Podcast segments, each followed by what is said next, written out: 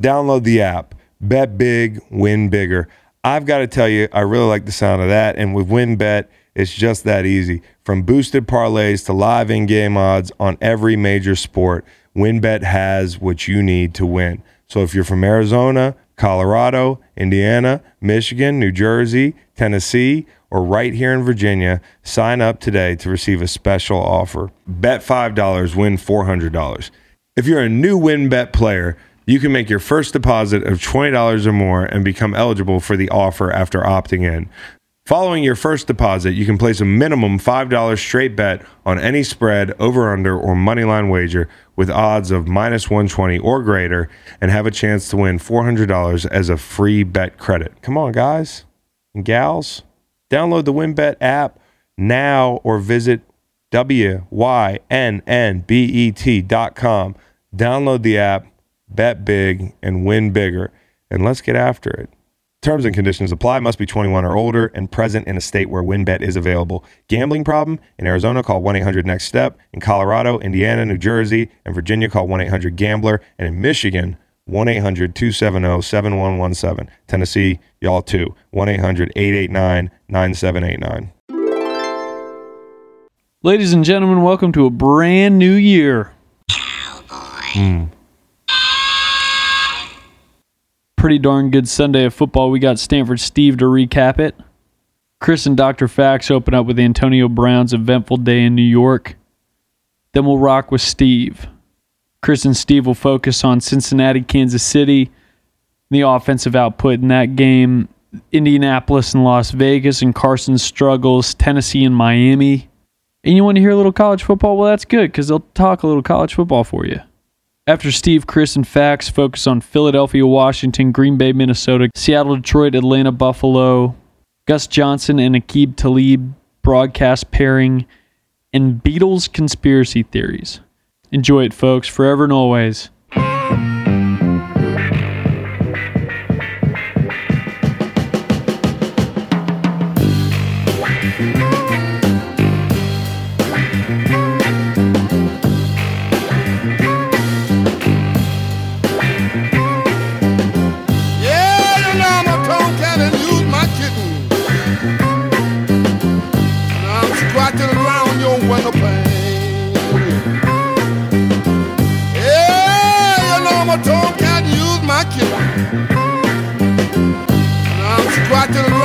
Around your window. Hey, hey, hey! Fast and. Hey, hey, hey. Hey, hey, hey. That's how we should. That's how the officials should start every call from here on out. I don't know how that. Uh, what, what was that guy doing? The, the- we're talking about the referee in the Tennessee Miami game. It sounded like he couldn't get uh, the attention of a class that he was substitute teaching. Uh, my theory is maybe they have like different radio s- like frequencies, and maybe the other guys were like still talking, and he was like, "Hey, hey, hey!" Like, shut up in my ear, Yeah. or I don't know. Yeah, well, I think they should keep it the way it is right now. Hey, hey, hey is the way I want every call started. You could hear people cheering. But did you? Yeah, the Uh, crowd. The crowd Yeah, kind of people lo- they loved called it. Called 'Cause back to They were all sitting there in the rain. They were like, "Oh, hey, what's up?" Like, yeah, we're up three scores. We're gonna have home field advantage. We don't even have a, the best player on our team. We haven't had him for six weeks. I don't. I forget the award we were gonna give out for the drunkest stadium, uh, but that's the one today. The, the the Nissan Stadium is the drunkest stadium. Uh, do they still play? Um, they still. I think it was Folsom Prison Blues that they play um, at that stadium relentlessly. I remember when we played there and got our asses kicked by CJ2K and Vince Young uh, back in the day. I got tired of Johnny Cash. It's the only time in my life I've ever gotten tired of Johnny Cash was playing in that stadium. But people were they were eating that shit up today. We'll talk about that game. Um, hello, I fucked it up. Landover, Maryland. Hello. you. I don't know who the mayor is there, but they need to shut that shit down. They need to mushroom cloud that stadium. I mean, we almost lost Jalen Hurts. Uh, I mean, he was inches away walking out of the field today. If you haven't seen the video after the Eagles' big win uh, to slide in the playoffs, ultimately, Jalen Hurts is walking through the tunnel down to the bowels of that stadium. There is no bowels of that stadium. The whole thing is the bowels.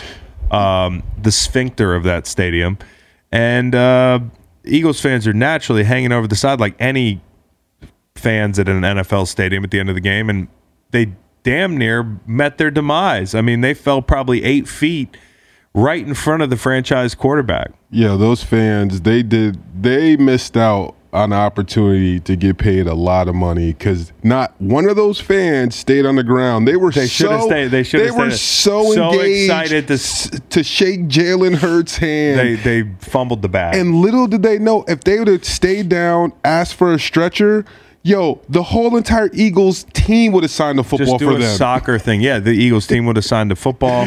I would have been like, yeah, just like completely still. But do you know how much money you can probably get I would've given for the a thumbs up. malfunction in an NFL stadium? Yeah, a lot of money, dude. And then and then it's not even th- your rivals. Yeah. your rival stadium. A lot of times you don't feel it till the next day. The whiplash. One thousand percent. Well, those fans uh, were quick to hop on their feet and dap up Jalen Hurts, who, like, literally, I don't think people realize how how big a deal this could have been. When I was in St. Louis, uh, Reggie Bush ran. Uh, it was like a screen or something, or a perimeter play at the Edward Jones Dome, which uh, was rough around the edges. Caught on fire in pregame once. Uh, Oh my goodness. yeah, dude. Like I was standing there. Um, I forget who I was talking to. Maybe it was Ramon Foster. We were playing the Steelers. Pyrotech. Yeah, the pyrotechnics burnt the whole field up. We had to go back inside. Like people were breathing in rubber pellets. Scary Um, stuff. yeah, scary stuff. But one time Reggie Bush ran off the field, and uh, Reggie Bush ran onto the concrete that butted up against the stands, which there should be no concrete butting up against the stands. And I think he tore his ACL Yikes. tore his ACL, sued the fuck out of St. Louis, sued the fuck out of the Edward Jones Dome. That's what these these folks should do. Um, this is the Lake Lanier of stadiums, dude. You know what Lake Lanier is? Nope.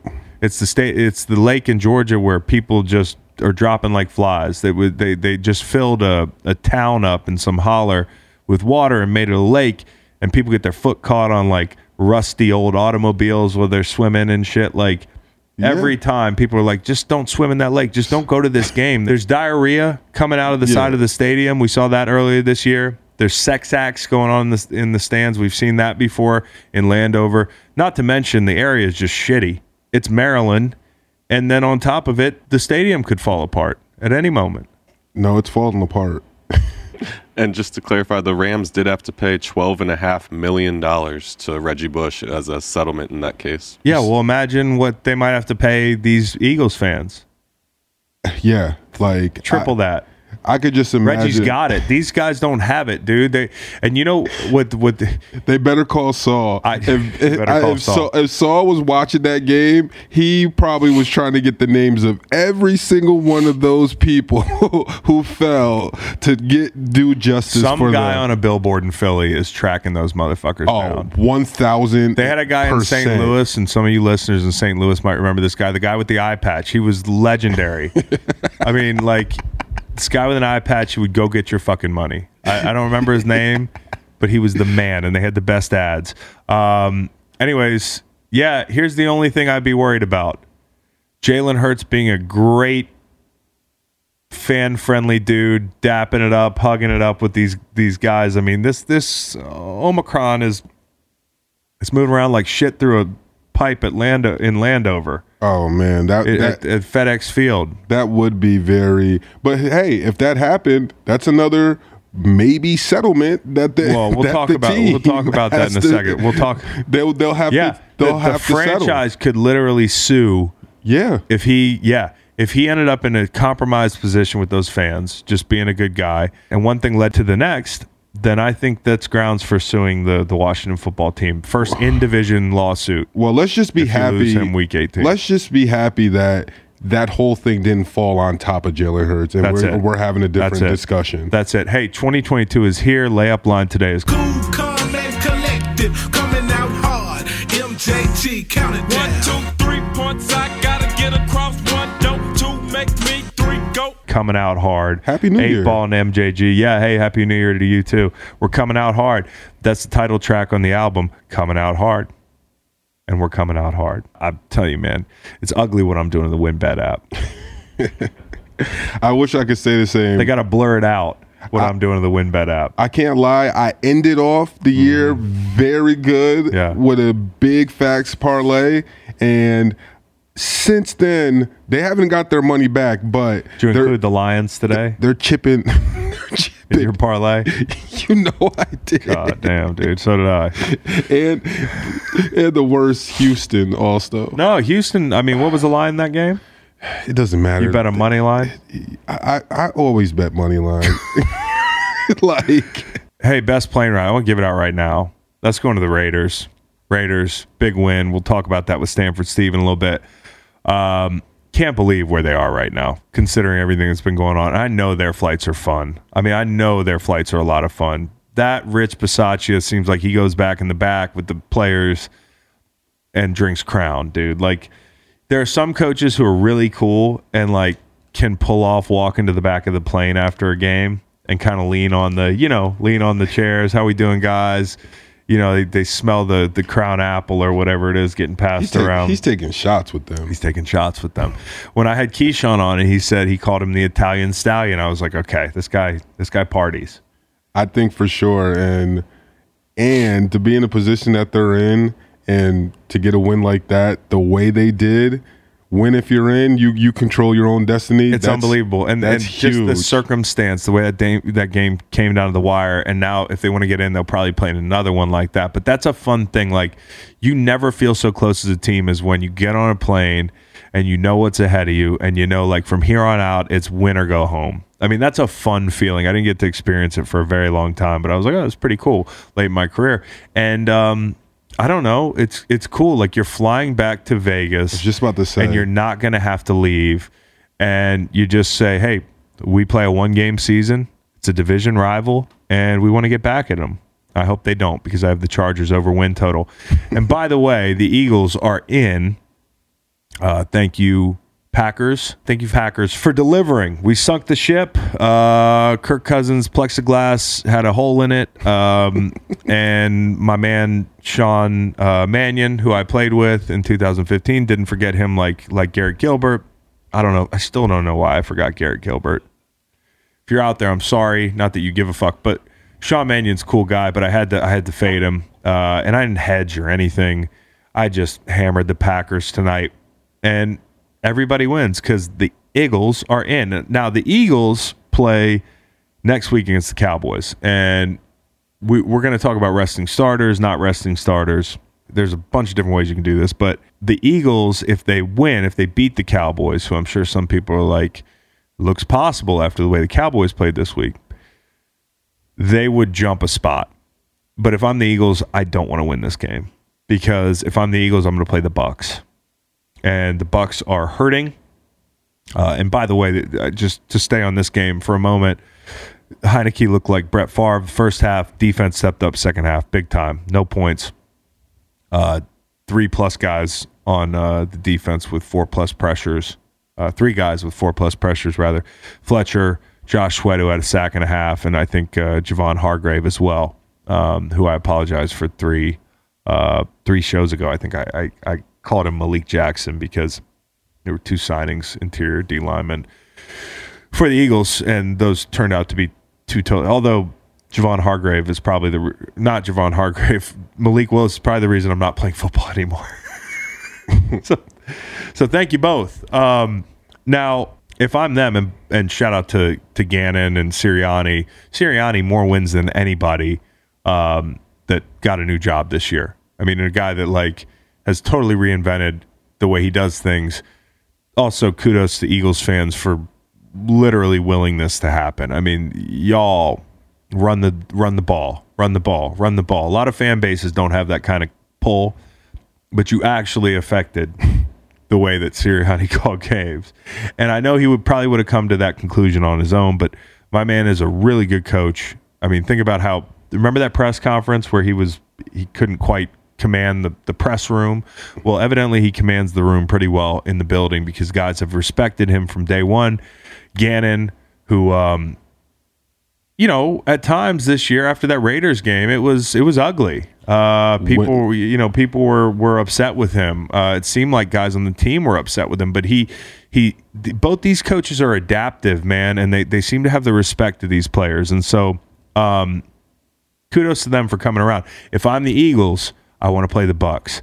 The you might beat the Bucks. I'm not saying they're gonna beat the Bucks, but the Bucks aren't winning the Super Bowl. You don't. you Okay, don't- I'm gonna be the guy. Oh my god. That everybody. Yeah, I'm gonna be the guy. No, I'm gonna be the guy. don't. Don't. Don't. gonna be the poke- guy. Don't poke the bear. What's the bear gonna do? Go win? I I'll- think- I'll I hedge think this take. I'll bet the Bucks. Listen, small to win listen, the Super Bowl. I'll Tom- hedge this take. it's not Tom's fault, but they're not winning the Super Bowl. No, he's a winner, and I think right now, Side bet it. I think he honestly, in his gut, he loves this situation because this puts him in an underdog situation. And usually everyone's just, oh, Tom Brady has this. They're going to be good. They're going to be that. And just like you're doing right now, I think everyone's jumping on that bandwagon and they're forgetting Oh, no, no, no, that I it Tom Brady yeah. is Tom Brady. I- and I- he still has Gronk and he still has Mike Evans and he is going to and there's going to be some third string or some practice squad guy that but before the end of the year is going to be super famous because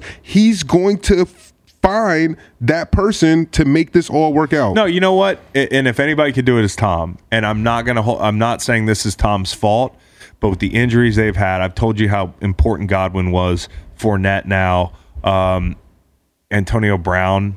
I mean, we haven't even gotten to that yet. Worst plane rides going to Antonio Brown. Fucking commercial out of JFK. Oh my god, trying to and then you know, trying to find a commercial first class oh flight God, last minute and there's an incoming storm, so god forbid There's if- an incoming storm. Yeah, Bro, he's stuck at JFK. Imagine that. Imagine No, imagine him and that Uber driver just hanging out. But no, I mean like that was fucking insane, dude. And I'm listen, with all this stuff, we have to be cognizant of people's mental health. I don't know what's going on with AB because that's not normal behavior. I think a lot of times like we just call people crazy when they do things that are abnormal. They're not societally acceptable. Mm-hmm. But this is just like wild. To take your shirt off and walk out of the game. You know what the craziest shit about this was? He didn't even he cut through the end zone, bro. He didn't even walk around the field. He just cut through the end zone. If you flip to the game, you would have been like, "Hey, there's a streaker on the field." I mean, it was wild. The guy was the guy was. I mean, it was surreal. It looked like one of those things when you see a picture of him taken with a cell phone, f- like from the stands. It's one of those like holy shit viral moments, like out of a movie. That want- stuff doesn't happen in real life. Mike Evans was like, dude, no. Oh, he was dude, trying to save him, yeah. Mike, hey, dude, no. And then there was a moment where I could tell that Mike was just like, all right, motherfucker, go ahead. I'm not saying he called him motherfucker, but, But yeah, th- like because he knew the the like for people who don't understand what Mike Evans was trying to do. Like if Antonio Brown had just walked off with his pads on, there's a lot of PR stuff that you can do with Yes. that and say, "Hey, he was Yeah, hurt. take a shit. He had to do this or that." But hey, Antonio Brown was very upset at something in that moment. I think I, they say he he's dinged, like there was something wrong with him physically, Mm-hmm. and eh, you know Arians wanted to go in, and he refused to go in. He said his ankle was hurting or something. Um, but listen, like a lot of people are going to be like, hear him out because they've been doing this thing with AB for like five fucking iterations of this, and I'm all about people getting the help they need to get. But I also think some people can just be like, some people can just be kind of out there. Yeah. And, you know, like Ryan Clark's said XYZ about him. People have called him crazy. They've called him a hater, all this stuff. After a while, the pattern of behavior is just like, dude, what are you doing, bro? Like, I want Antonio Brown to be well. no, yeah, But but but I also can't tell where it stops being about, you know, wellness and just kind of who you are. You know what I mean? And and and that's the that's the tough part.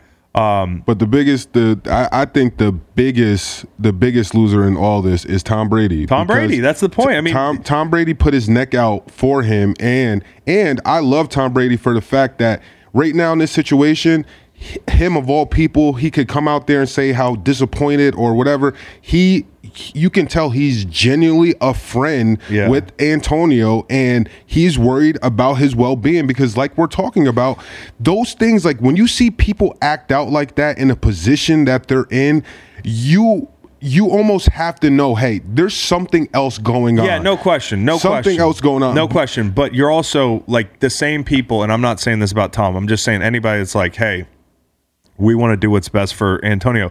None of this is best for Antonio. No. The Raiders weren't the best thing for No. Antonio. The Bucks aren't the best thing for Antonio. Like none of this stuff. No, is and the best maybe thing for maybe Antonio. him like, maybe the best thing for him is, to get, away from football Is maybe and get help. exactly. Whatever it is that he needs help with. Maybe he's just kind of a jerk. Like fuck, I don't know, dude. Like you got people out here talking about CT. You know how I feel about that shit. All of a sudden, you're all doctors. All of a sudden, all you simple motherfuckers are all doctors. You take a fucking cross section of all your friends and all your family members in your social circle. They're all just as fucked up as football players, but none of them have CT. It's CT with us. Everybody has CT. Hey, they cut open 100 brains and 99 of them had CT, but only one guy has ever taken his shirt off and walked off the field. But we know that CTE. That's how it manifests. We just never seen it before. So stop sounding so fucking stupid and and and and take into account that it could be a whole host of things, including being an asshole. I don't know how hard this is. Stop diagnosing people when you haven't seen the inside of their brains.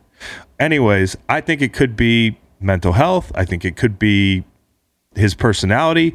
Uh, I think there's a lot we don't know, but the best thing for Antonio Brown is not playing football right now. And the best thing for a football team is not him playing football. He might- I, he might be on a team in a week. Yeah, he might be, and he might he might have just said fuck it. Like some people, like if if it is something where he didn't want to go in because of his body, maybe he was just at the threshold where he was just like, you know what, I'm done with That's all right. this. But nobody. and this is, but I hear you. yeah, yeah, but no, but I I agree that the way he did it is one thousand percent unacceptable because it, at the end of the day, it's a team sport, and when you do something like that, it's all it is is me, me, me. And if that's your last, like your last go go out, at the end of the day.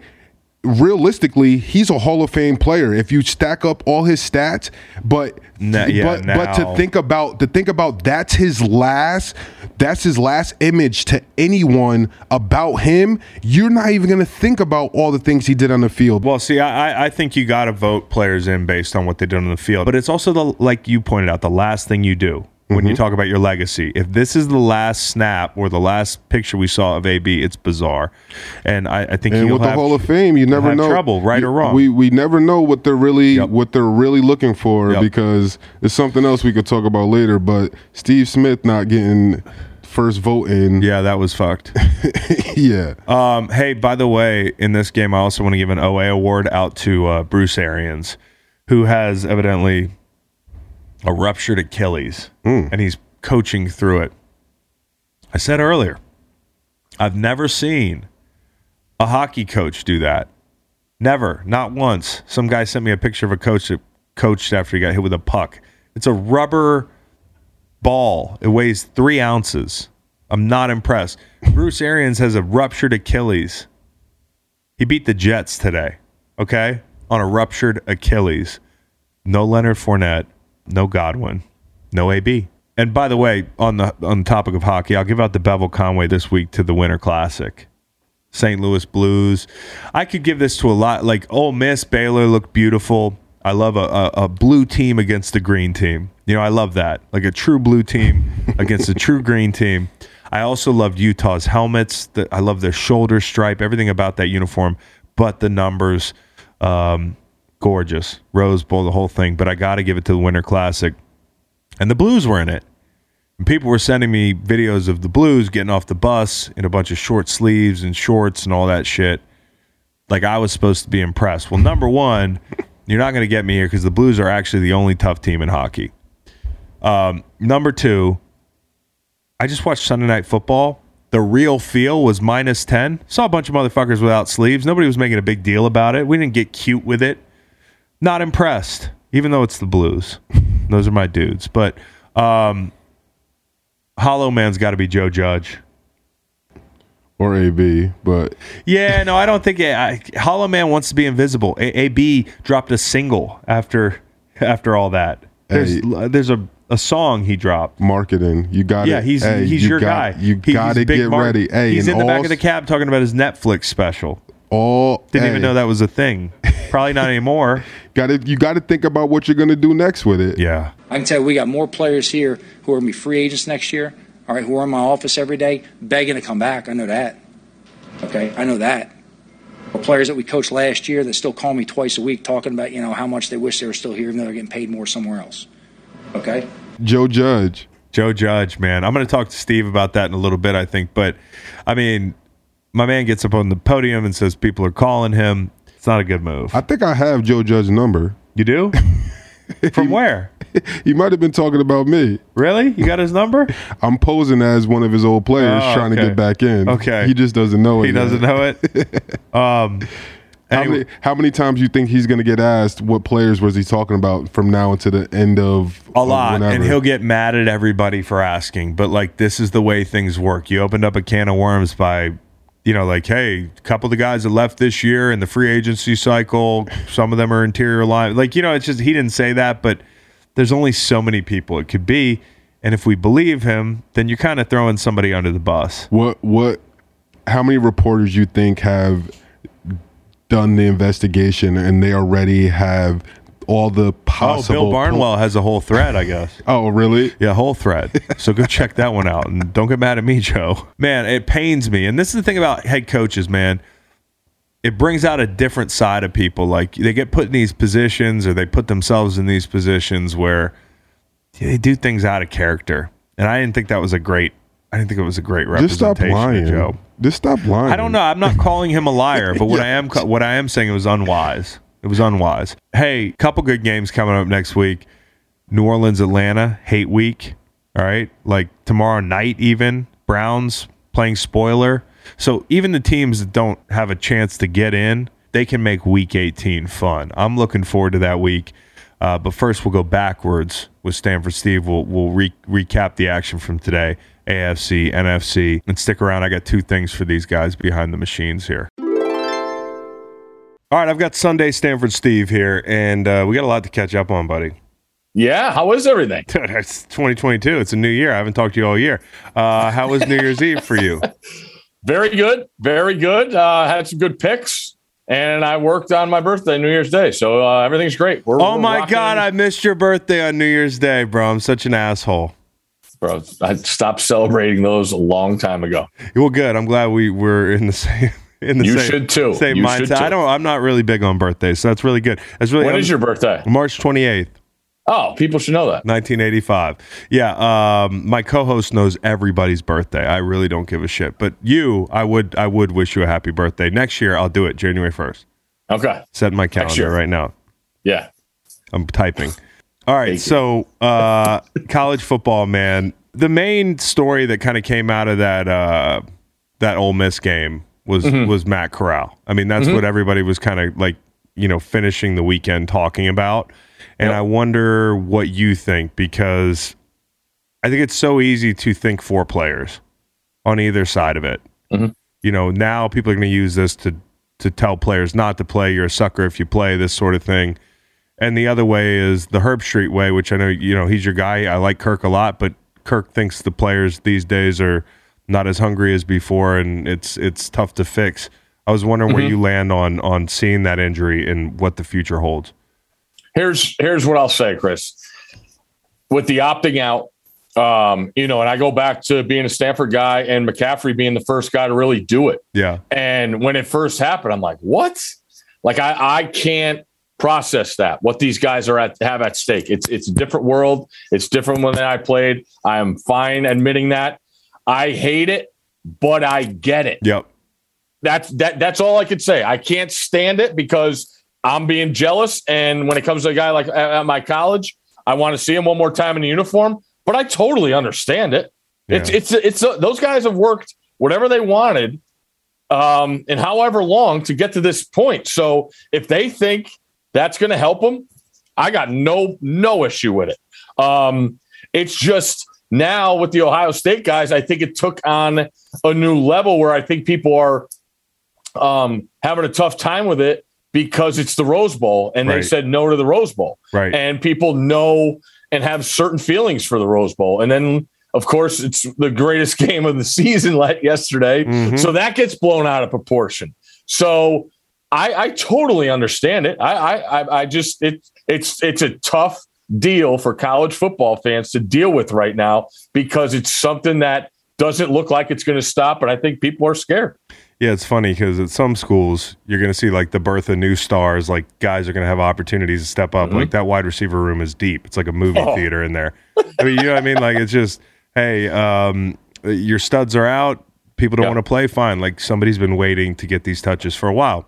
Not not every school is going to be like that. But I was thinking this watching the Rose Bowl. They got that big fucking stealth bomber that flies over it. That uh-huh. I've I've heard that costs like a half a million dollars. You can't just take the stealth bomber money and give it to like four quarterbacks that would make the bowl series a lot more, you know, provocative to people because that's what it's going to have to end up being. You're going to have to compensate people to play in these bowl games at some point. I'm not saying that we're going to be at like, hey, pay players like tomorrow, but if you want this bowl game stuff to not lose too much luster, you have to you have to factor into the risk reward conversation inside of a player's head because everything is about risk reward. My senior year, I was going to be a top five pick. I sprained my ACL, which I didn't think was actually a thing until somebody did that recently. Oh yeah, I saw that. Yeah, somebody Um, somebody sprained their ACL, but it's a thing. It's a real thing. Anyways, I had about three weeks to get ready for the Gator Bowl. Total waste of time. We lost the whole nine yards, but I wouldn't change a thing. I, I you know, I risked everything. I had a conversation with Anthony Poindexter, who uh, tore his knee up junior year or uh, senior year, came back for senior year, lost millions of dollars playing NC State in a meaningless game. But it meant something to him. And, you know, a decade or two later, he told me, hey, you won't regret it either way. I don't regret anything. And I think everybody has to make that risk reward analysis in their heads. And people on the sidelines can't can't tell players what to think. It depends on the player what's important to them. You know, it's just a it's a calculation. Yeah. Um, so I, I, I don't think it's going to be the end of the world. I don't think anybody like I don't think any quarterback that's gung ho about player playing is going to see Matt Corral's injury, which doesn't look extreme, and says I'm not playing anymore. I don't think that's going to be the outcome here. So I don't want to lose our lunch over this. Um, no, and then yeah, I was just gonna say, in like uh, it's a whole nother conversation. If you bring other assistant coaches in it and head coaches, Yeah. like they they got no problems opting out. If, They've if been opting out. They've been opting out, dude. I know, They've been uh, but then opting out you for get certain time. guys who hung around, like the Ole Miss offense coordinator. He hung around to coach, you know, uh, Corral one more game, and he's going to Oklahoma. So, like, it can be done. It can be done. It's just amazing how different every person makes the situation out to be for that certain person. So That's- let me let me let me let me move on to Cincy uh, in the playoff here. I mean, I thought they they played really hard. They kept that ball game competitive for a while, and you could see when you walk out to the 50 yard line and they're doing the, the, the coin toss. It's always interesting to see two teams from different conferences that you've watched independently all year kind of line up and look at each other eye to eye, or in Bama and Cincy's case, Bama's players are looking down at Cincy's players. They're just built different. Like mm-hmm. that is just I mean, there are guys that are six six on that on that defense that do not look six foot six. You know what I mean? Because everybody's Yeah. so fucking big. Cincy was outmatched, is this the ceiling for Cincy? And what does that say about Luke Fickell? Will he assuredly be moving on now? I mean, like he, he's seen what what's on the other side of that door. I know everybody's saying everything about the games and how bad they were, but I can't, thought it came down to the first halves in each game. When you look at Cincinnati, there was a couple third down plays that were huge that Alabama batted balls down at the line of scrimmage, Yep. whether it was a blitzer or it was a D tackle. And you saw the, the back angle, the guys were wide open. Yep. If Ridder could get him the ball, that's what I talked about going into the game. You need to extend drives and also keep the Alabama offense off the field. And Cincinnati couldn't do that, couldn't catch up in the second half. Also, you can't let them go 96 yards before the half. And let's That- be real, man. Like let's be real. There there have not been competitive football games played in that first round of that playoff No. since its inception. So if you're if you're going to look at Cincy and say, well, better luck next time, there'll be no next time because you know you had your shot. Well, they did the same thing that every other fucking Power Correct. Five school has done against Bama. Uh, or whoever on the other side Yeah. of the bracket uh, since the beginning of time when it comes to this thing. So, um, I don't think this is like gonna. I, I wouldn't hold this against the you know the next Cincinnati. In fact, I thought they did a pretty good job. Now Michigan got their asses handed to them early and often. Uh, and I wonder, Georgia looked really pissed off. Uh, Yeah. Georgia looked really focused. You wondered, we wondered aloud how that they would look after that layoff off the loss. Yep. They looked tremendous. Do you think that anything um, different happens in this uh, in this championship game between Bama and Georgia?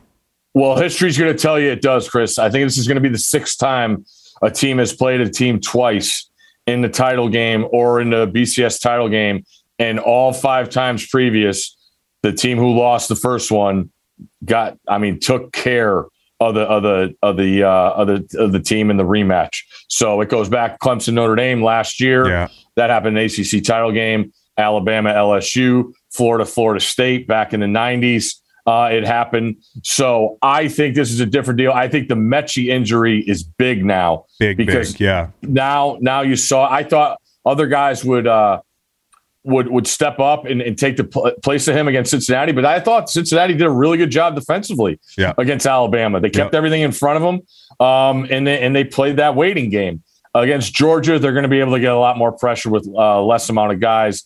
I think that tape is not going to lie to those guys up front for the Georgia defensive front seven, and they're going to be pissed off again. So I think Alabama has their work cut out of them. I don't think either team's going to be able to run the football against each other. Right. I, re- I, I just don't think it's going to happen. So I think it comes down to quarterbacks, and I can't I, right now. I can't take. I cannot take Stetson Bennett uh, over Bryce Young. I can't do it. Um, even though I think Georgia's, I just I, I can't do it um, because I don't think Georgia has enough difference makers on the outside. So you're still taking Bama. I think I'm right now. I am. What's I the line right now? It's three. Georgia minus three. Georgia's favored by three. Okay. Yeah. I kind of like a tease there. Surprise. How did I know you were going to say that? When in doubt, Man, tease. I should have said that right the away. tease god. The tease god. Tease Tease, God. tease god. Tease God do today? Tease God was really active today. Tease God's taking WynnBET behind the woodshed today. Hey, win WynnBET, it's a new year, pal. It's a new year, new me. It's actually I've been doing this for a couple weeks now, Steve. No big deal. But uh, we've turned a corner and we're not turning back. Uh, One question: yeah. less discipline or more discipline? I'd say it's more discipline. I still bet a lot, Okay. but what I'm doing now, Steve, is is when I'm confident, I always have to bet. Okay, you and I both know that. No pulse. Yes. Uh, I like to I like to gamble so that I can enjoy the game that I'm watching. So I want to make a little investment in everything, including Mm-hmm. Yeah. like New Orleans, Carolina live line today, including like yeah, just a bunch of games that nobody's watching. Fuck it, we'll sprinkle a little bit there. But I'm Like I'm it. I'm usually now doing a bunch of parlays, trying to hit somebody big, right? Okay. I'm trying. Yeah. I'm trying. I'm trying to hit hit some parlays. I'm sprinkling a little bit of money line dogs, uh, and then I'm I'm being tactical. I'm tactical with this bitch, Jake. Um, uh, the games that I really like, I'm betting big, but the games I don't love, I'm trying to I'm I'm trying to juice it. You know what I'm saying? Yeah, So that's a that's little, a little. It's amazing how much a little sprinkle will juice things. Yeah, no, you got to sprinkle, man. I'm a big Yeah. sprinkle guy in 2022. and and I unfortunately one of the one live bets I lost today was on the um the Colts and we'll do we'll do the uh, AFC playoff picture here. It- I would have never bet the Colts against the spread, but after that half No. of football, I would have thought they would have come out and and they were uh, 3-point favorites in the second half. I bet them second half. Obviously, we know how that ends. But AFC, we've got Titans, Chiefs, Bengals, Bills, Pats, all clinched. Raiders and Colts in the hunt. Uh, Colts, you know, they're in with a win next week against the Jags, but nothing is for certain with this team. No. It feels like. And then uh, the Raiders are playing a fucking playoff game. So, how great is this for the NFL? You get the playoff game before the playoffs in Vegas in the, the shiny new stadium, which is beautiful. And you've already got one LA team in. So, you know, no matter how you slice it, this is good for the league. You've got some really competitive week 18 matchups. Dolphins and Ravens are out, uh, essentially. And the Steelers, they're still in it. They, they, they get a win Monday night, which they won't. Uh, and and week 18 they win as well, and then the Colts lose to the Jags. They're in. Uh, so things are looking kind of they're shaping up in the AFC, but the fringes still up in the air. Wentz fires downfield. Caught on the deflection. T.Y. Hilton. Touchdown. Starting with the Colts today. I mean, Colts now nine and one when Taylor has 100 yards, so we can stop doing that stat. Carson was just off. I mean, when you talk about a guy mm-hmm. who didn't clear protocols till Saturday, I mean, in including Sunday morning, I think he had to test and and be asymptomatic.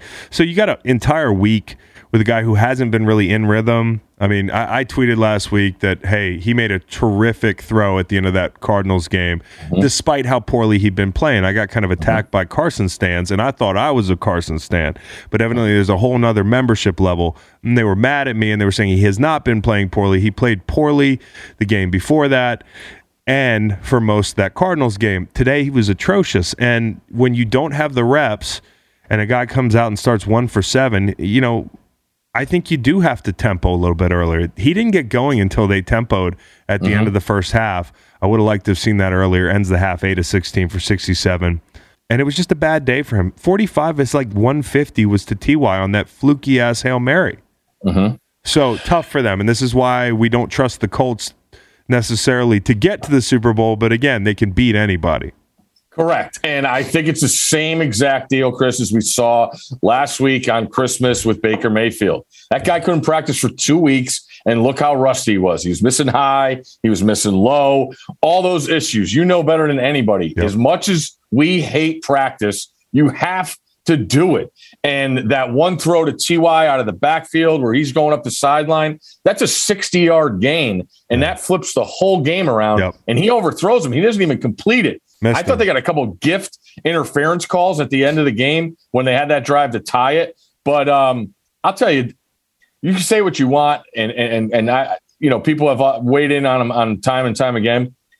Derek Carr in a two minute in a tie game. Yeah. there's not too many guys I'll take over. We, we got to give him his flowers here, man, dude. Like He- eh, Derek Carr, he takes a lot of shit. He threw two picks early in the game. I mean, he only threw one touchdown pass, I believe, but that doesn't Yeah. tell the whole story. I mean, this guy was really stones at the end. He was he was money at the end. The the big throw to to Zay Jones, who had a, Yeah. a big day. Um, and then rolling right to hit Renfrow on 4th Mm-hmm. and two, 2017. Then sidestepping Leonard. That's the play of the game. You know that that play to Hunter Renfrow, not just going for a touchdown, it getting called back and actually fucking the Colts because then you can run the clock out Correct. and, and kick the field goal. They- when he went down, I think there was 42 seconds if it stood. 44. Yeah, I think so. Yeah. So so that throw was huge for a lot of reasons, but you got Derek Carr staring down the barrel at the Colts' best player, all everything, rangy. He loops on a stunt. He's got the toughest tackle in football, which is directly at a quarterback who's standing in the pocket and sees you coming. That is a tough tackle. And he sidesteps him and he delivers. So Derek Carr deserves a lot of credit.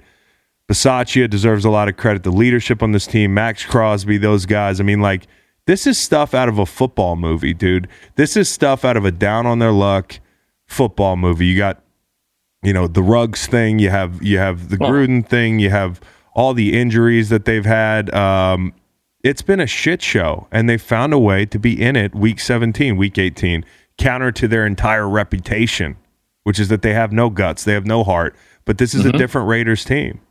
No, no doubt. They've been playing playoff games for a win. They've had to win every game. They've done it for a month, and now they got one more, and they get into the tournament. I thought it said about a lot about Carr with the idea of when Ruggs goes down and and, and is out, and th- that whole deal happens, and he, you know, he says, "I still gotta love him. He's my teammate, and nobody else wants to right now." Yeah. like that's some that's some big time stuff, man. That's that's locker room relationships and stuff like that. And then the way he he handled when they stomped on the Chiefs logo and he said, "That's my team." I, you know, and you could tell he didn't agree with it, but it's his team. He knew it was a bad idea. team.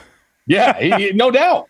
And you saw that, but he didn't say that, and he took his teams back, and he owned it. That was Uh, all, that even, was even though he wasn't part of it. that was also my boy Will Compton's first week there. Uh, So I don't know if Will Compton brought over some of that. I don't know if it came from old Willie Compton. He didn't look too sure to be stomping a logo. He was kind of on the fringes, like, "Hey guys, I want to be here, but I don't want to be here." You know what I mean? I don't want to be caught out of the picture. Um, I'm going to do this so I can get on the plane home. Exactly. But if I, you know, like I don't want to be in the middle. I don't want to be like uh, like the kid from Michigan uh, d- tearing up dirt on the Michigan State uh, on Sparty at midfield. Yeah. But um, I will say this: they had one chance here. As bad as they played, they had one chance. Leonard picking Carr with the Colts up 17-13. They're at midfield. They go five plays, nine yards. You know, you get a fourth and 14 somehow on the Raiders 42 after a second and five. That's unacceptable. And this is like a crunch time situation. when you're the Colts and you live dangerously and you leave teams in the game, and I know the Cardinals are a good team, but you should have put them away last week. You didn't make all the throws. This is an opportunity, and you take a sack from uh, Yannick Ngakoue, and you end up in a fourth and 14. And here's the worst part they back the, the Raiders up. They have a third and three. They let them out, and the next time they get the ball is on their own 20. So that sequence there is the sequence that, like, hey, you still have a chance to totally redeem yourself, like Lloyd Christmas, but you don't. And that was the game right there. So Ra- Raiders can make the playoffs. Chargers jumped them the last time, twenty-one nothing. That was a lightning game. That was the game that got delayed for like five Oh. hours. So I'm really excited about this one because I got that Chargers win total bet. It's all going to come down to this. So um, go Chargers. On the seventh play of the drive and a first and ten, this is Foreman busting up the middle, drives into Holland, and takes it down to the one. And the, the other fringy team here that had a shot to stay alive was the Dolphins, our beloved Dolphins, who people have been calling like red hot, and I don't know if that's a word you you used. Like people have been like the the hottest team in football. They're the warmest team in football. They were the warmest team in football. The defense was hot. The offense was getting by. And I I think this game is it's, disappointing because it's two years in a row that you have an opportunity to slide in the playoffs, and the guy at the center of the conversation is not very good. He had three picks against the Bills last year when they got throttled, uh, and then today I know the weather's bad, but Tannehill was playing with the same weather. You know, and Tua had an RPO that led to a turnover, just dropped the ball. That made it 10 nothing. He had two on the day, including an interception, a lot of miscues, botched snap, third and one, followed immediately by a grounding. And then he got stripped on a reverse, like a reverse pass late. Like that's got to be, these are the things that you're like, hey, we're, we can't put up with this. It's not like the offense is explosive. You have to do things right. And the difference between Tua, who did not understand the assignment today, and the Tennessee Titans, who always understand the assignment, was glaring. Um, And that's why Tennessee is where they are. They actually have a shot at home field, dude. It's crazy to me. Yeah. Vrabel, Oh, coach, yeah. coach of the year, dude. Coach of the year. Love it.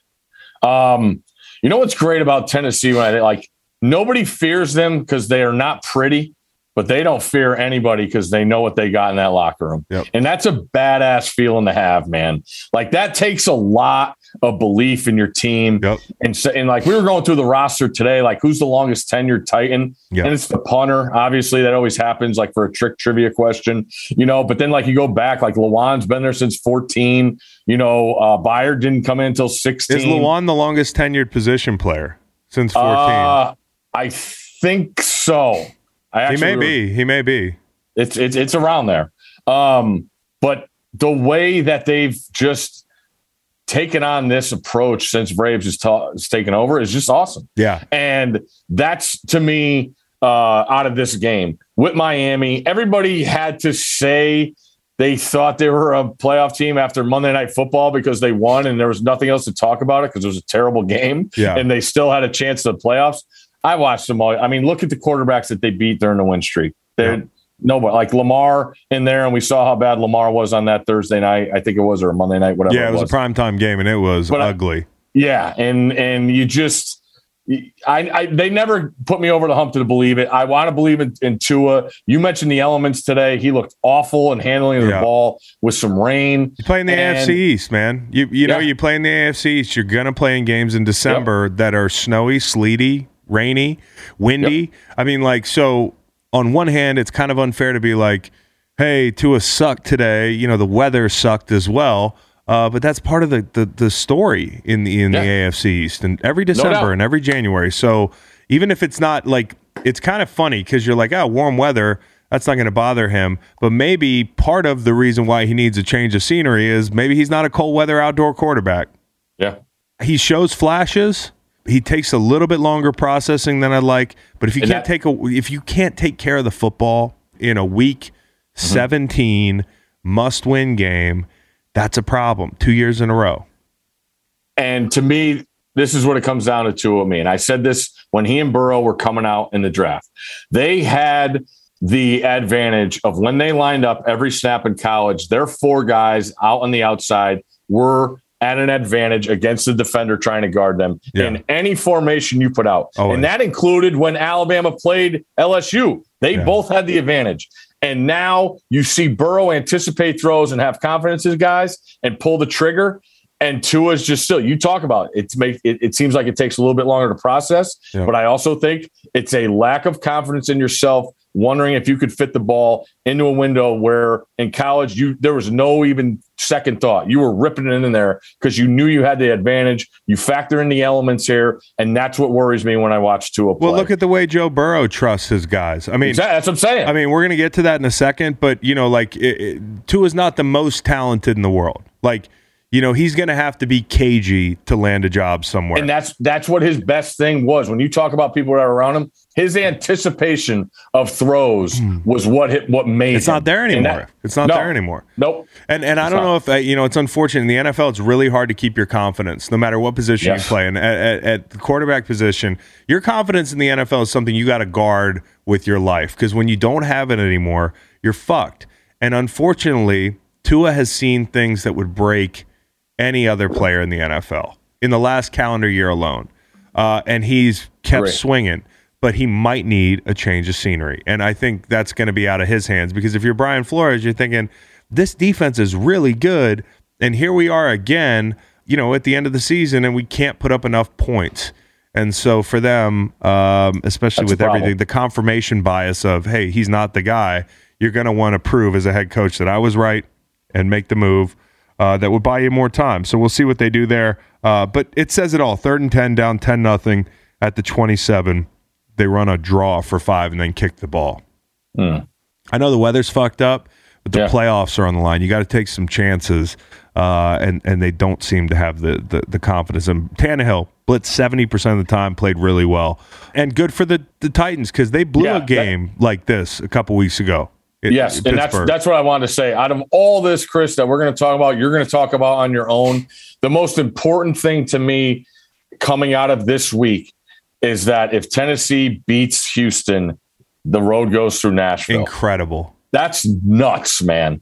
incredible. And you know they're going to show up because Logan Ryan just he poked the bear a couple days Mm-hmm. ago. He said Tennessee, you know, Logan. He'd been waiting to say that. There was something that happened in Tennessee he didn't like, but he Mm-hmm. was like. uh Tickets were for sale to fill the seats and that sort of Mm-hmm. thing, giving tickets away. I don't think they're going to have to give any tickets away if the road goes through Nashville. And here's one of the craziest things you know, one of the best kept, biggest secrets in the NFL is where is Derrick Henry? You know, those guys know where he is in that locker room.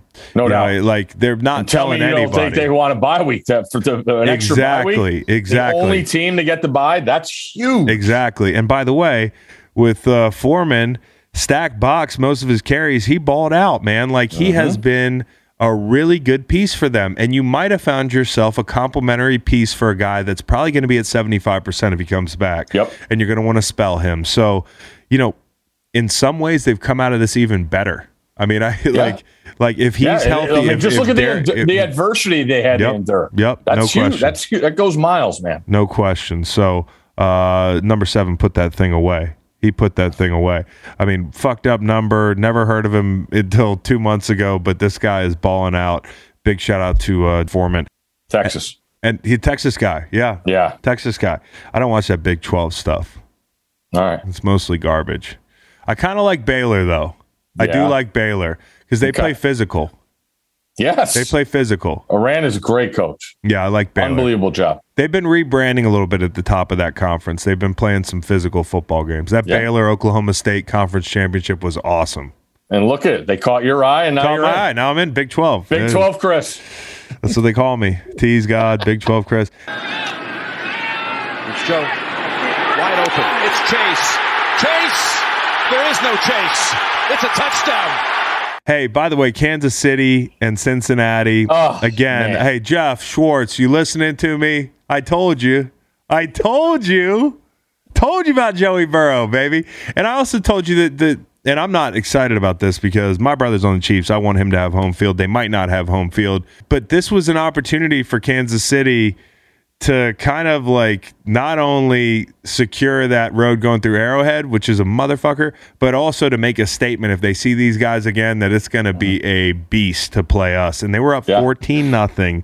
Um, 28 14 and a half. 28, 28 17 and a half because they got that field Oh, goal the before the goal. half, You're right. which was You're the biggest uh, little sequence of the, the entire game because not only did they get the field goal, because had they not got that fo- field goal, this was a game for a while that was like, hey, if you don't score and if it's not a touchdown, at the very least, you're fucked. And they were lucky because going into the half, they knew they were going to get the ball back. So they, they had an opportunity for a two for one, but they damn near left Kansas City too much time. So, number one, they hit the kick to at least make this ball game from a cover standpoint a little bit more interesting. Um, and then they actually get away with a Pringle return.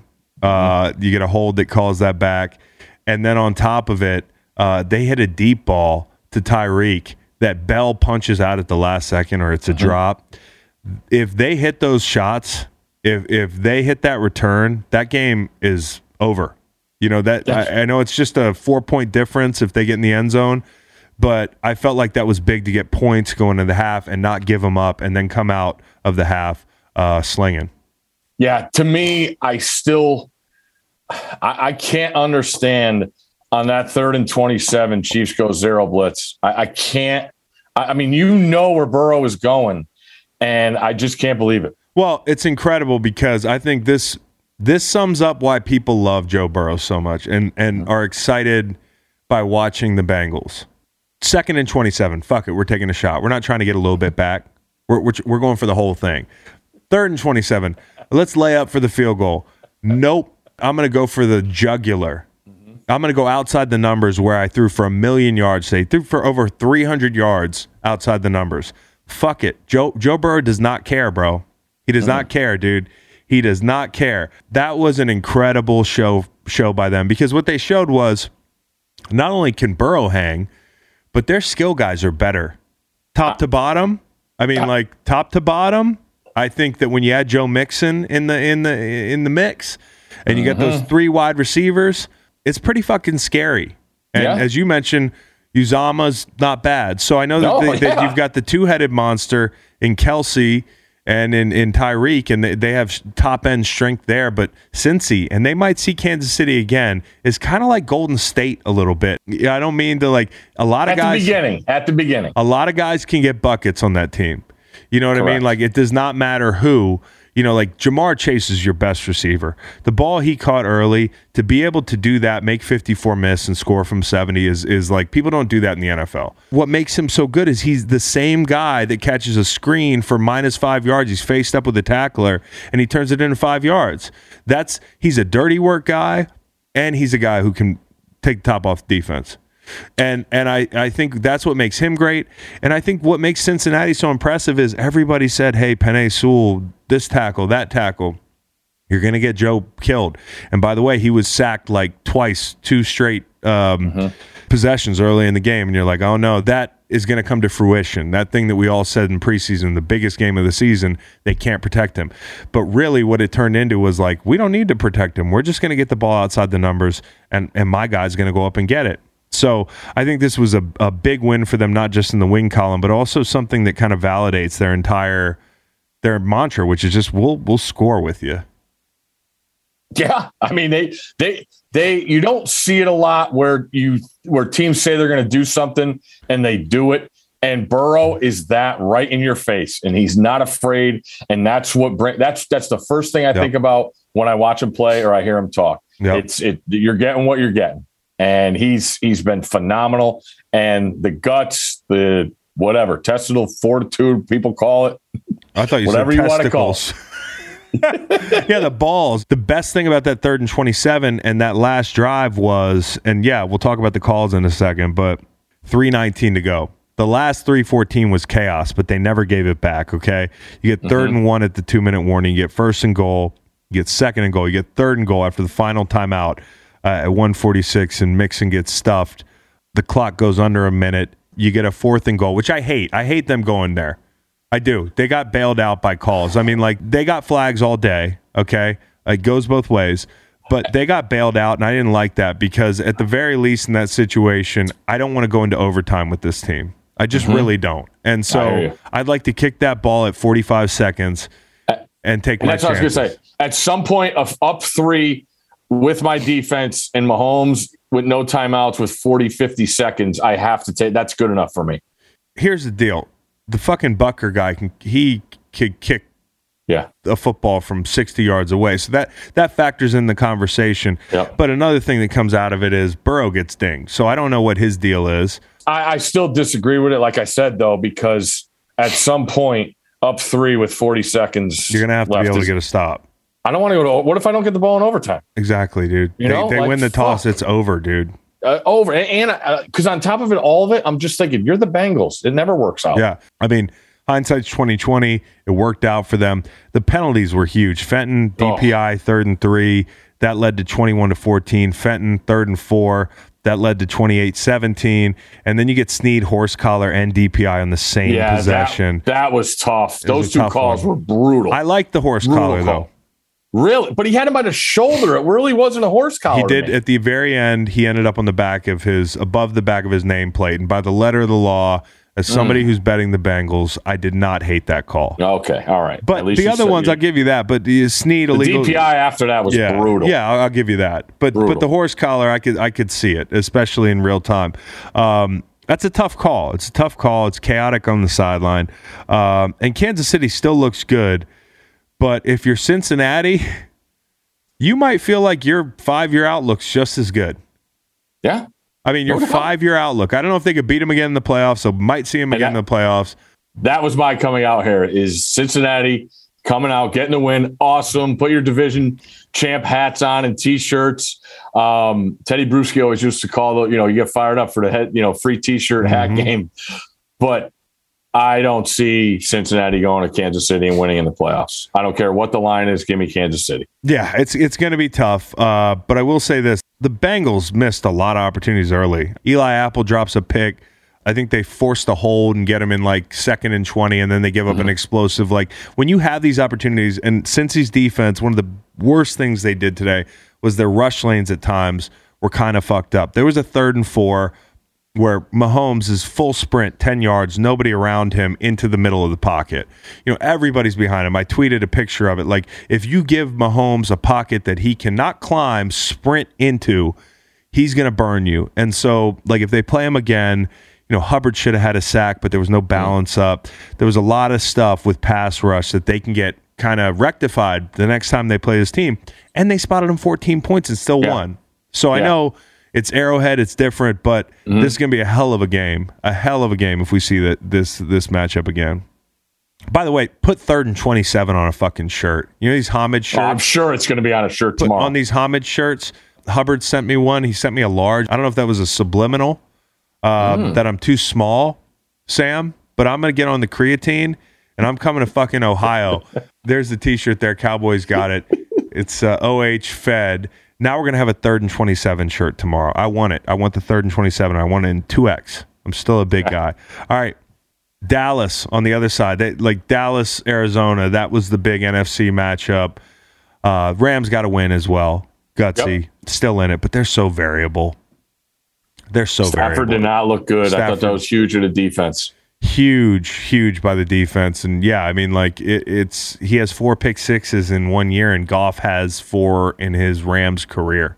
Oh, So you know people are going to be throwing that stat out um, all week, Yeah. but. Dallas off of one royal ass kicking. Maybe their foot was still stuck in Washington's ass, and that was why they didn't play well. But they were due for a down game already. Like, you know, I, I said a couple days ago, I thought this line stunk. And it turned out that, uh, you know, even with all the injuries Arizona's had, even with Dallas getting well, even what they did last week, they, they kind of regressed to the mean when it came to not only Dak's play, and we'll get to that in a second, but they really they really haven't been impressive uh, the last No. five six weeks. So I wasn't going to take a one week sample size and say fuck they're going to blow the Cardinals out. It made too much sense that the Cardinals won a low scoring game. So we get that straight. Dallas got jobbed. Okay, they got job late. They should have an, had another opportunity possibly. The play clock was at zero. Very same play. You get a fumble, clear recovery. Edmonds coughed it up. 241 to go. So I get it. If you're a Dallas fan, you're sitting here and saying you got job. For once you did. For once you did. But you put yourself in this position. You know, Play better in the first play half. better in the first 55 minutes of the game. you have all that time. No, you're play. right. I, the consistency on the offensive side, I just don't get. CeeDee Lamb a non-factor until late in the fourth quarter. Drops, um, you know, just uncharacteristic things where in the playoffs, when you're trying to keep your offense on the field, you can't have those things. Yeah. And the the, the injury to Gallup, I don't think it's as big as people, but it's also as people are going to make it out to be. But it's just another guy you have that's a great matchup for you, and Dak likes him. And but then you also saw how much Dak liked Cedric Wilson when he went to him Yeah. after the injury. So to me, this was more about Arizona, Chris, as they've been as bad as it has been, Yeah. and seeing how we talked about last week. You start out seven and zero, and then you know everything starts swirling. People start comparing Kingsbury starts in Lubbock to what they are in Arizona, and that team needed a win, and they got it. And Yeah. I, I give them a ton of credit. It's a playoff atmosphere, and I think that that got them going. Like it- there's a little back against the wall feeling there with the Cardinals, and I thought Kyler was good when he had to make plays. I still wonder about their offense, where there's some of these one man goes, and if they don't get the the route rubbed the right way, it's just a, it's just a throwaway. Yeah. Um, I don't know if that stuff flies in the playoffs on the road. So it's it's a, it's a really important win that, for Arizona to get off the ground and get on their feet. So to me, it's more about that. But I understand what you're saying about Dallas, the consistency. They haven't wowed us in a couple weeks. Don't look into that Washington win. And Dak played much from last poorly. week. Dak Yeah. played poorly, and I love Dak. Like, there's nobody I want to play well more than Dak, and. I, there's nobody I think is is a better leader than Dak. But like, since Dak's been hurt, more often than not, he's looked off. And I don't mean the big injury; I mean the little one with the calf. Yeah. Which calves hang around, dude. Like, No doubt. I mean, I had a calf for like Especially when they got big ones. When you got big ones like you. like me. Yeah, I had a calf for two years, bro. I remember when I was in St. Louis, a guy, uh, Sammy Brown from Houston. I don't know if you remember him. He had like 17 Yeah. sacks you're at Houston. He's one of the best pass rushers I ever saw, but never like saw the field. Yeah. And he always had this calf, and everybody was like, he's just making shit up. He's had a calf for two years. I had a calf for two years at the end of my career. I'm not saying that's why Dak is off, but from the beginning, he was off on very routine throws. Like Mm-hmm. the third and nine early where he missed Cooper. Mm. Uh, they had a chance to go up seven three at that point, and that's big at home. You know, you talk Yes. about like you talked about a throw that was missed early in the game. Uh, in I forget which Mm-hmm. Wentz. game. it ma- Yeah, Wentz missed a throw to T.Y. Hilton. When you have those opportunities at home or on the road, you have to take advantage of them. He missed those opportunities. You know, he's behind Zeke. You know, on Mm-hmm. flat stuff. They're getting stuffed on third and one early. The run game's not great.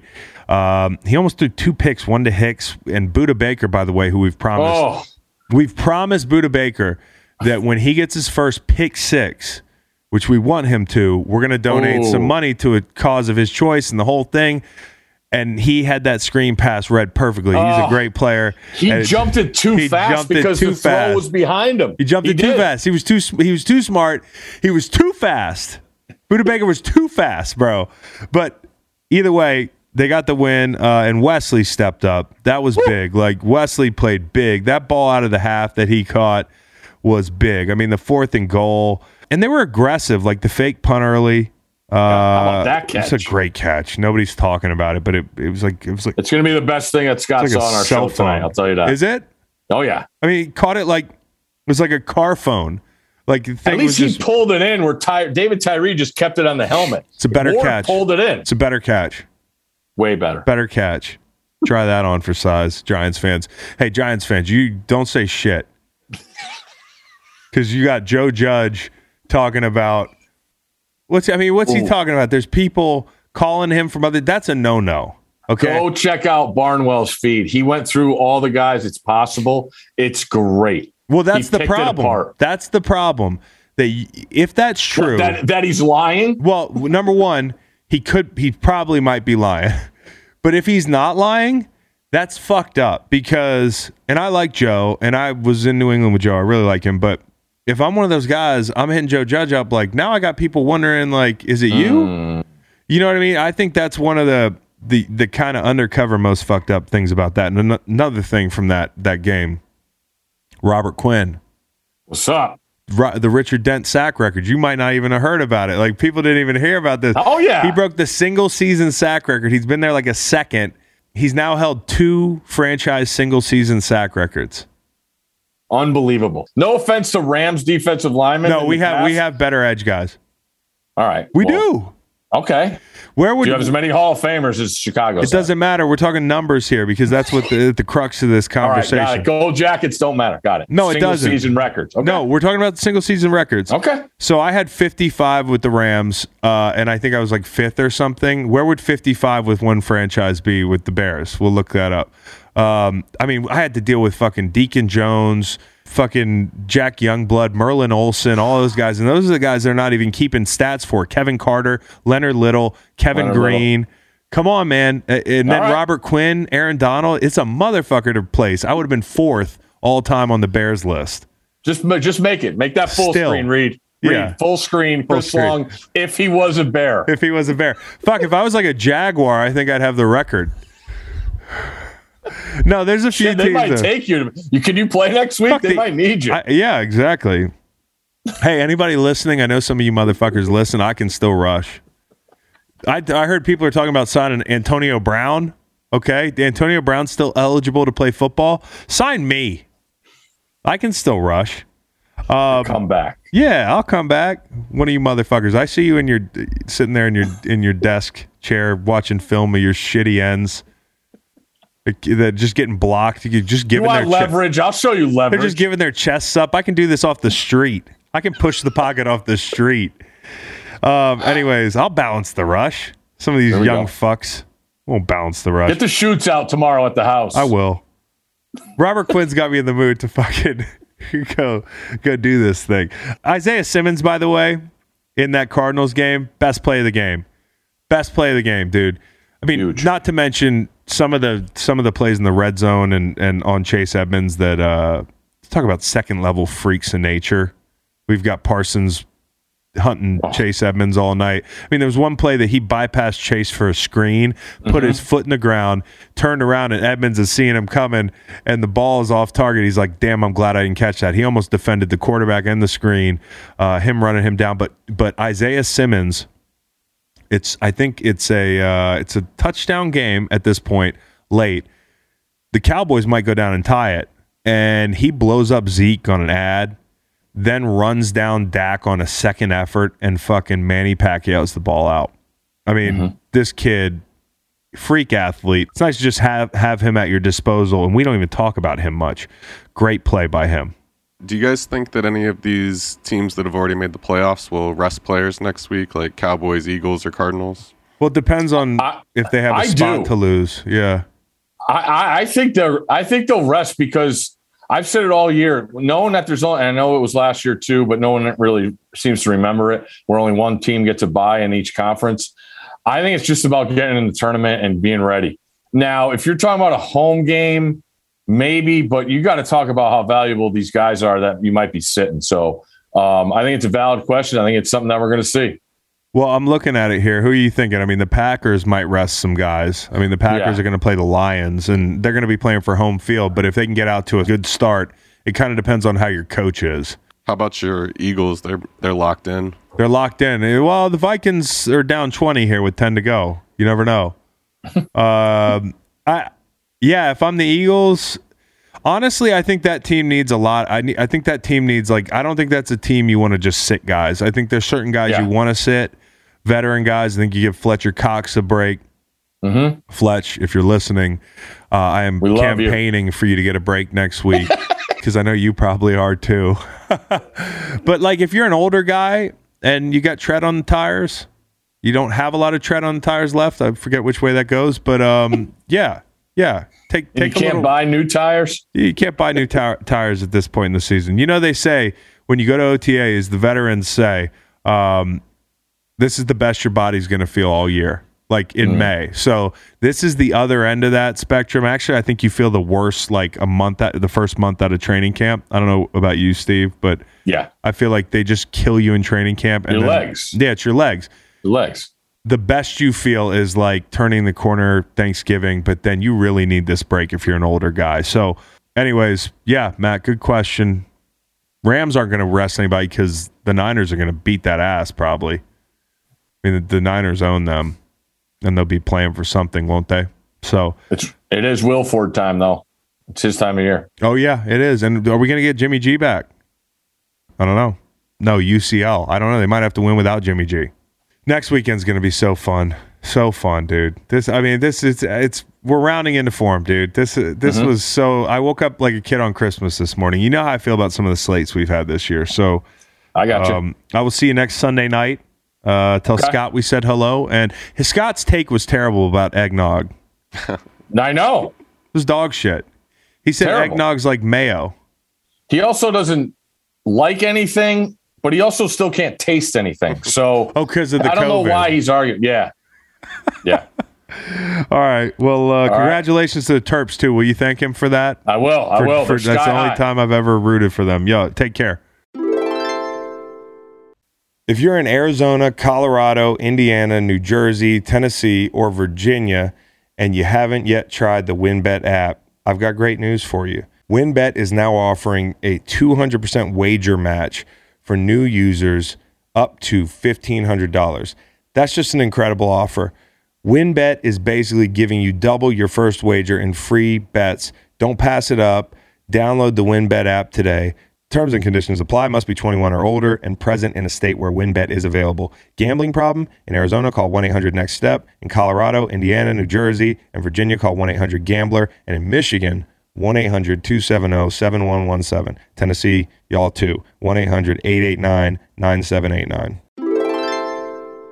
So you guys were just talking about um, the teams who are going to get the potential buy Right. to start the the playoffs. All the what the division leaders. Yeah, yeah. There's only one on one side and each side. It's So do you so do you think that possibly they are at more risk with having that buy with the COVID and everything? You're giving your players that extra week off. That's and- interesting. And of course, you want to keep them enclosed and try to have everyone stay in the house. But realistically, we know that you have families, you have obligations. And some guys maybe they can isolate themselves and they can think about the bigger picture and do as much as they can. But with that being said, not going in every day Yeah. to get the rapid test and and get I don't know what the protocols are on a bye, but you're right. Like inevitably, you're gonna have to give guys like the weekend off, and like then what do you do with it? So you you bring up a good point, facts. I mean, I'd still rather have. I'd rather bye, have the is a good bye, but it's a good point. I mean, like you could get COVID, a bunch of fans could fall on you if you're playing Washington. It's tough, man. It's tough. Funny story about the the bye, um, and I'll always tell this story. It's my first experience with it. And by the way, Green Bay is probably going to have the buy, right? And then Green Bay is locked into the buy, and then if Tennessee wins, they have the buy. But Kansas City could still so, get it. So Tennessee worries me more than Green Bay. I don't think there's shit to do up in Green Bay. yeah, that is true. So unless somebody pulls like an uh, an Odell and hits, you know, like goes and And that's what usually those guys do at this We- time of year. Yeah. is you hop on that quick flight, and we all and we all know getting on the flight is major exposure. Yeah. Traveling these time zones, but who doesn't want guys to? are not who flying. doesn't want to get out of Green Bay for even a couple of days if right I'm now? the coach there, I say, guys, we're doing something that you're never going to forget the rest of your life. Now you have an opportunity to leave here this weekend. You're a grown man. Like you want it, take it. But I'm just telling you that we have an opportunity to do something that you're never going to forget the rest of your life. In six weeks from now, it'll feel like it went by in a blink. So if you can just hang on and think about where you're going and what you're doing this weekend, I think it'll pay off for us as a group. You give them the freedom, but you let them know what's at stake. It's something to look at. COVID, I swear, is playing an intricate part that's making all of this very, very way more. And I'm glad they changed the rule. Yeah, And a lot of people say, "Hey, listen, Chris, like you you were you were hardcore on I've never been hardcore on um, anything but but just don't act persecuted. You know, like I, you have your choice. Nobody's nobody's picking you up in an unmarked white van and sticking a needle in your arm. But if you you work in the NFL, like a lot of workplaces in America, there were going to be some some things that you had to contend with to start the year out. The game has changed. Omicron is different. So I have no problem. This isn't people going back on the gung ho rules. This is, hey, we're hitting a curveball here. It's a developing situation. And if I'm a player, I'd feel the same way. I'd feel like Aaron Rodgers is getting interviewed by Erin Andrews. As soon as the mics go down, they're walking side by side in the tunnel. They're eight feet apart. They're side by side going in the tunnel. I do think there's been a, a, a dog and pony show that I think has been good that they they kind of they changed the guidelines a little bit to, to go with what the CDC says. No, because you're sure. gonna like you could lose somebody in the playoffs that could change the history of the game, right? Like Aaron Rodgers, he has the antibodies, right? That's a valuable thing because he's probably straight until I think actually the, t- the timing of that is he's straight until right before the Super Bowl. But a lot of guys don't, and you lose one guy, you get popped on a Thursday, right? That's in the the danger zone. So there's a lot to contend with here for these players.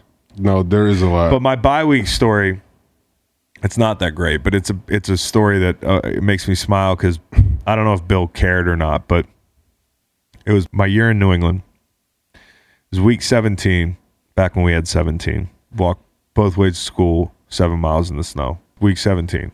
I don't know. I was averaging like maybe 30 something plays a game at this point. My snaps were a little down. And I needed like 40 to get this big bonus in New England. And it was week 17. We were playing the Dolphins. And uh, he got me to my snaps. And then I got taken out of the game. Like I, I made the bonus by like five, seven snaps. And I'll never forget being so thankful because I thought I was just going to get fucked on it. I and there week 17 or 18 is always interesting in that right because there are guys that need a certain amount of snaps. There's guys that need a certain amount of stats. I've told you about the one sack I had against San Francisco and St. Louis. It was like eight and a half on the year. It was my third year, and it was a big bonus. And I got it the last game, Christmas week, fourth quarter, bro. And so, like, there's a lot going on week 18 in the NFL that has nothing to do with the outcome of the ball game. my my rookie year, I'm in Jacksonville. I just got I just got picked up off the practice squad from New York about five weeks earlier, or yeah, yeah, about five weeks earlier. Last game of the season. I'm a rookie. I'm excited because I'm about to get some playing time. We we I don't know how many games we won that year. Maybe four or five. Is this the year you threw your Christmas tree down the Yeah. trash chute seven Yeah. floors instead of Yeah. almost So- killed a guy, probably? so I go into the locker room last game of the season and I see one of our, starting O linemen throwing a fit, upset, cussing, and I have no idea what's going on. And it was a bonus situation. Mm, he mm, mm. walks into the locker room last day. I think he needed so many games starting. Um, and that particular game, they were starting a rookie. and they'll do that. And They will do that. and So that's why I when I really so- realized yeah. it was a business. Yeah. And it's like, why do we, why are we going to give you a bonus when we didn't win shit this year? Now I don't know that Bill was sitting there counting my money or my snaps, but for sure there's somebody in the building that's looking at that stuff. one th- one thousand percent. Someone's so letting, letting you know, your I'm coach just- know. I'm appreciative of that. Couple games that I mentioned today. First off, Gus Johnson and Aqib, especially Gus, like was making me now I had a little money on the the Lions, but it was like a 38-13 game and he's screaming, dude, like and I'm believing that this is a good football game. It's the worst thing when you're you're chasing a bet that you're not going to win and you're watching and, and Gus Johnson's calling the game because you don't turn it off. Like Gus convinces me that I'm going to win a bet. Like Lions did not cover, but Gus, as always, doing a great job keeping me um, into the game. And the Lions feeding the big guys. Decker had a, a touchdown. They had one tight end on the active roster. I just want to say this: Detroit I've never seen a two and thirteen and one, two and fourteen team play so hard. I mean, like really. I mean, we we, we talk, and it's in the. uh, It's not even a, a. Look at how Jacksonville played. Look at how these other teams played. Like Detroit was on the road in Seattle playing a meaningless football game. Guys are in vacation mode, and they're playing their asses off. meaningless to who? I Well, had it's meaningless to a lot of guys. I had them in my parlay again, but they do play hard. But I do want to say this though. Um, I told you so on Buffalo too. You know, I know Jeff. I hate to do the victory lap on 15 things. Well, a couple things here. I said last week in Cowboy, you were here. I said I'm worried about the Lions because I'm worried DK Metcalf goes off, and Jeff and Macon snickered. And they said, "Well, he never goes off." well, he went off. He had three touchdowns today. Another thing, uh, Falcons covered. They did cover, right? In the snow. But that was a ball game. And this is why people got mad. Like Buffaloco, you got mad last week because I counted, quote unquote, counted the Bills out for treating them like every other team in the NFL. But they got the win nonetheless. So credit to Buffalo. That was a thing of beauty. Snow everywhere. Tough ball game. And as somebody who bet the Bills on the WynnBET app, I can tell you they did not cover by half a point. Yep, there you go. There you go. So, yeah, bet the Bills at your own risk when they play the Falcons. Hey, two things for you guys to wrap up the day. One for Reed. Reed, the guy who tweeted that you look like John Wilkes Booth. Yeah, that was a bummer. no, not a bummer. I mean, John Wilkes Booth was a bad guy, right? Yeah. Racist, killed a president. Yep. But I mean, that was like spot on, dude. I mean, like you look like the guy, right? I'm not saying you are the guy. I'm not saying you're gonna kill me. I'm not. I'm like I'm your Abraham Lincoln. Somebody No. said if he goes with the side part, I gotta start worrying. Yeah, no, don't need to worry about any of it. I mean, could have gone Yeah, Edgar you do Allan look. Poe. You got. You look a little Edgar Allan Poe. could have gone My Name is Earl. There are a few better ones than a My name is a murderer. presidential murderer. Well, don't ever ask me to go to the movies with you. Motherfucker's gonna be like, Chris, we should go see. uh or just don't French tell me when you're going to the movie. Yeah, well, no, you're going to be like, I'm good back here. I'll just sit behind you. Um, yeah. So if you go to my Twitter, Cowboy Reed looks like John Wilkes Booth. It's fucking. The guy didn't even tag me in the post. He just tagged you. it was incredible. Yeah, I know. He knew. He knew. He knew, I, you yeah, might sneak up behind him at the theater. That's right. He knew what's up. Yo, it would suck to get assassinated back in the day because, like, you know, you're getting assassinated. Like, it took a while to die back in the day. Like, it wasn't like you they walk up behind you and Abraham Lincoln. It was like nothing, like The Sopranos. No Nothing spoilers. like that. He he was on an operating table all night. It took like a long Bro, time. he's like, fuck, I got assassinated. Like, he's just sitting there, like, knowing he got assassinated for like eight hours. It's the worst. they were shooting bullets that look like marbles. Yeah. Yeah. And also, why assassinate somebody? You get called an assassin, and then you break your leg jumping off the stage. Then you have to deal with a break broken leg. Oh, well, I mean, racists will go to tremendous lengths. Was it just about, it was just the economy to him, I'm sure. States' rights. States' He rights, thought- that whole he thing. He thought Lincoln was a tyrant. He yelled "Sic semper tyrannis," which means "thus always to tyrants." I know. I know. and is also It's on the Virginia flag. uh, flag uh, Yeah. state motto. yeah. Yeah, it's up there with This the guy dome. is pretty famous. You guys know a lot about this guy. Yeah, he's the guy that killed Abraham Lincoln.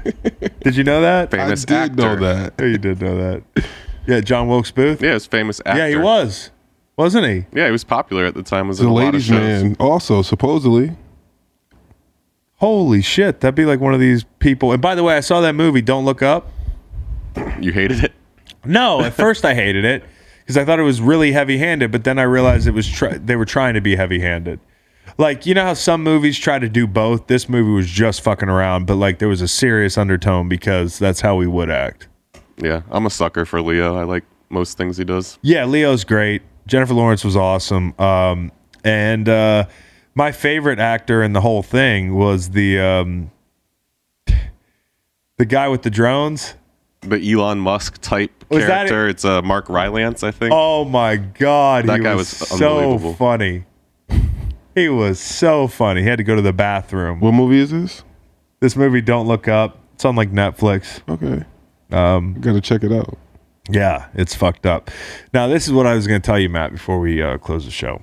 Uh, this weekend, I was doing you. I was on YouTube as as I do sometimes, and uh, when I'm not checking out the green light tube, it's a plug there, Reed.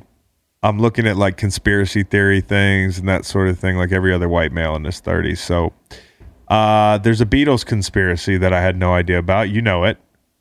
John Lennon, not John Lennon, Paul McCartney is Paul, dead. The Paul is dead one. Yeah, if you like play a certain album Oh, it ain't just that, dude. that. Yeah. It ain't just Sergeant Pepper's the whole cover. There's like he's holding a black instrument. There's a guy with a hand over his head, like you know, which is an Eastern religion. Is is like a symbol of death. There's also Paul. Um, didn't look quite the same as the guy supposedly that they that they brought on to be the Paul. They, they were they, they, his back was turned on the back of Sergeant Pepper's, like, and everybody else is looking at the. There's like five pictures of him with a hand above his head. How many videos? How, how many videos? Like it how only long? takes one. It only takes one. Now, where do you stand on this thing? How could you pull this off, dude? Marshmello's doing it. Marshmello's doing it. Fuck me, dude. Marshmello wears a fucking hat. That's how he's doing it. Yeah. I don't know. I mean, the whole thing was like Paul is dead, but you know, he's alive. So Bro, there are so. If it wasn't true, there are a lot. They were doing it on purpose. yeah, I, I think they probably were trying to like do some weird shit on purpose. They were definitely doing it on purpose because there were like a ridiculous amount of clues. I'm gonna pull this up real quick. So I gotta look into that more, but I'm afraid of those YouTube rabbit holes. That can take up your whole evening real quick. yeah, Yeah, Ken. I don't. What's it like not having an evening to take up or having an evening to take up? Like once you motherfuckers have kids, it is over, dude. There's no evenings.